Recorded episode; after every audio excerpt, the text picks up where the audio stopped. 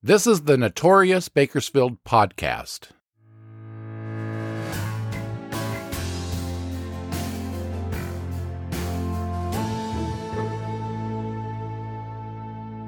I'm Robert Peterson, the host and creator of this podcast that takes a look back at some of Bakersfield's most notorious crimes, events, and characters. Welcome to another episode of the Notorious Bakersfield podcast. Remember, I welcome suggestions for future stories.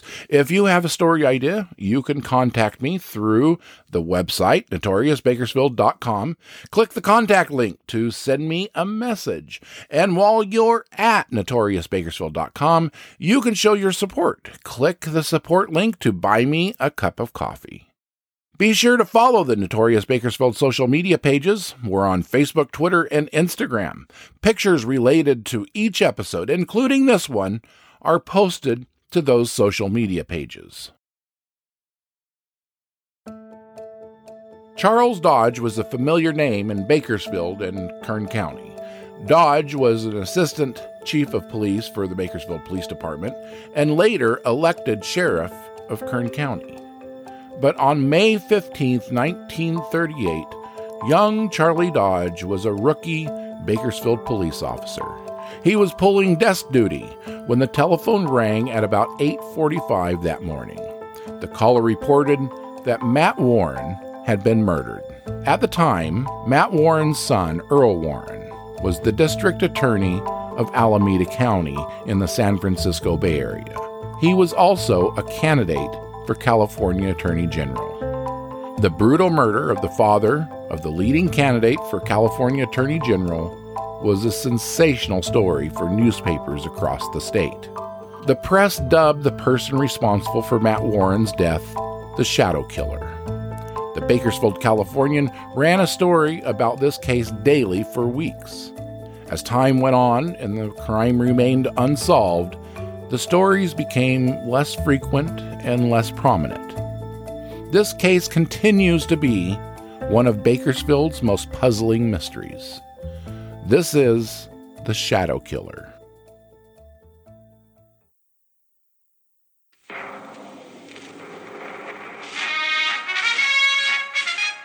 Earl Warren's father is murdered. Matt Warren has been murdered. Bakersfield police are hunting for the man who killed 73 year old Matt Warren, father of Earl Warren. Warren's battered body was found in his home at 707 Niles Street near Baker in East Bakersfield. Even without television, the internet, social media, in 1938, word of a significant news event spread fast in Bakersfield. And that's what happened on the morning of May 15th, 1938, with the news that Mattias, or Matt Warren, had been murdered overnight in his home at 707 Niles Street. Police theorized that this 73 year old retiree was attacked from behind as he sat in the kitchen that doubled as his office. The assailant entered through an unlocked or open back door. The elderly man was struck on his head with a metal pipe with such force his eyeglasses and false teeth flew across the room. That first blow probably didn't knock the victim unconscious because he had defensive wounds on his right forearm. A puzzling aspect of this case was how Matt Warren's body was found the morning after his death. He was discovered by an employee of his in bed in another room of the house from where he was initially assaulted, with a bedspread pulled up over his body. Investigators pondered whether the victim could have possibly walked or crawled under his own power to his bed after the attack. But they concluded that the clubbing was too brutal and the head wound was too serious there was no way possible Warren could have been capable of moving himself to the bed. If that was the case, then there was only one other possibility. Whoever bludgeoned the elderly man also moved his body after the attack. Earl Warren, the district attorney of Alameda County and candidate for California Attorney General, was notified of his father's death. The future Chief Justice of the United States Supreme Court traveled by plane to his hometown of Bakersfield. Earl Warren brought his own team of investigators with him. In conjunction with the Bakersfield Police Department, the Alameda County DA launched a separate but collaborative investigation into his father's grisly murder. Speculation swirled about a motive. Even though the Southern Pacific retiree lived meagerly in his home on Niles Street, he was quite wealthy. While most of Bakersfield and the country, for that matter, was recovering from the Great Depression, Matt Warren was doing okay. Actually, he was doing extraordinarily well financially compared to most people in 1938. Being frugal, the pensioner invested in real estate throughout the Depression years. Despite the economic downturn, Warren's wealth only grew with these investments. His real estate portfolio swelled to include over 100 properties in Bakersfield. At the time of his death, his net worth was estimated to be nearly a million dollars. But like I said, he was frugal. Some even described him as miserly. As he aged, his penny pinching transformed into an obsession he became somewhat of a recluse, and his once tidy and quaint house on Niles became a ramshackle. By 1938, Matt Warren was living alone. His wife moved out over a decade before to live near their daughter in Oakland. People who knew Warren well were aware of his habit of keeping large amounts of money in his wallet. He'd been warned repeatedly that he shouldn't carry so much cash on him. When Warren was found dead, his wallet was empty. Robbery could have been a motive for the homicide, but detectives had to also consider the possibility that one of Warren's tenants may have been a culprit. There was another possible motive. Could the killer have been someone Earl Warren, the victim's son, prosecuted as a district attorney and sent to prison. A revenge killing. Earl Warren discounted this theory by claiming he'd never been threatened. Police said the killer left the same way he entered, by the back door. He tossed the murder weapon, the metal pipe, over the fence into a neighbor's backyard. Because the culprit entered and exited Warren's residence without being noticed, the press began referring to this mysterious murderer as the Shadow Killer.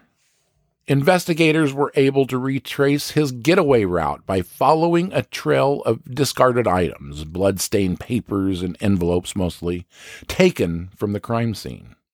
Matt Warren's checkbook was found at Washington School on the corner of Niles and Baker Street. On the Monday after the murder, Earl Warren took out his personal appointment book.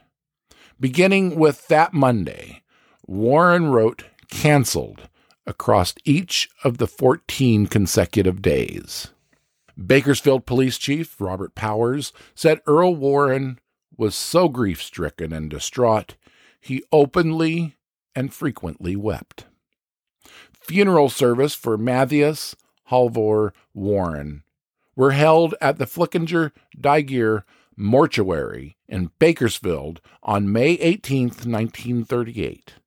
Matt Warren was survived by his wife Crystal Warren, his son Earl Warren, and his daughter Ethel Warren Pack, and four grandchildren.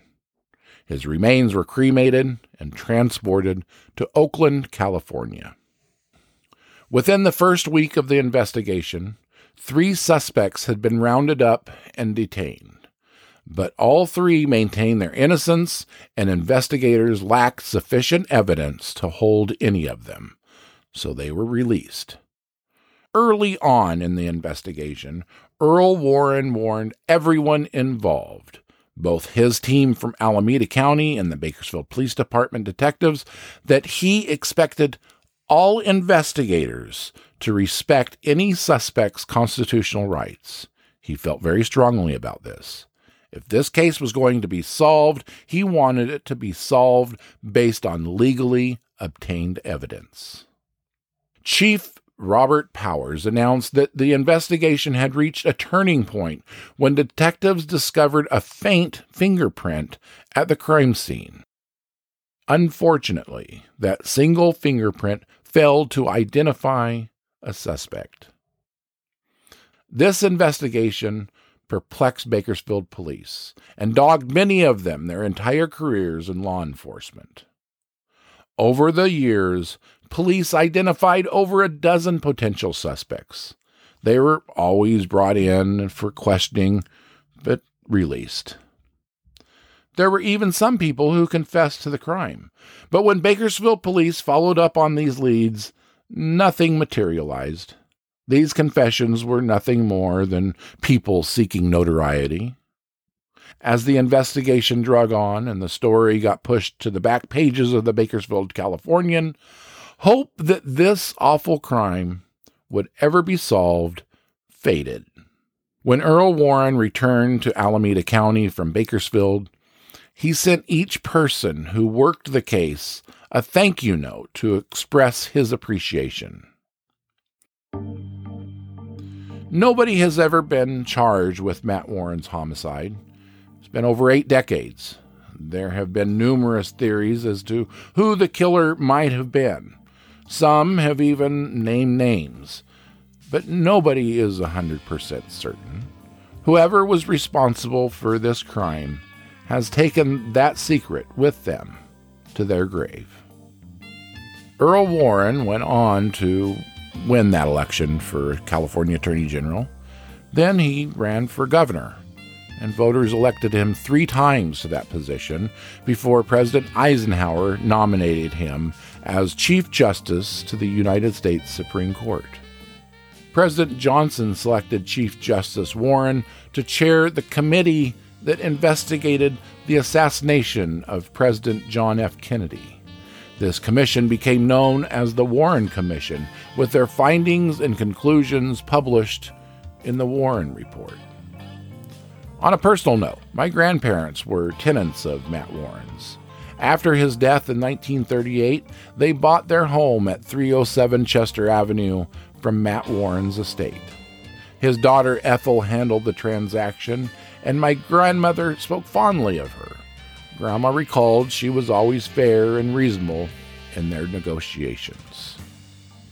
Thank you for listening to this episode of the Notorious Bakersfield podcast.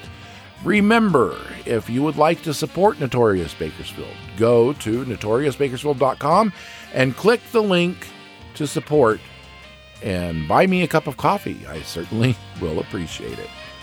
Resources used the Bakersfield Californian, the Los Angeles Times, the book by Jim Newton titled Justice for All Earl Warren and the Nation He Made. That news segment you heard at the beginning that was from the late Hal LaFoon, a Bakersfield radio and TV news personality. Tune in next week, next Tuesday, for another notorious Bakersfield story. Have a good week.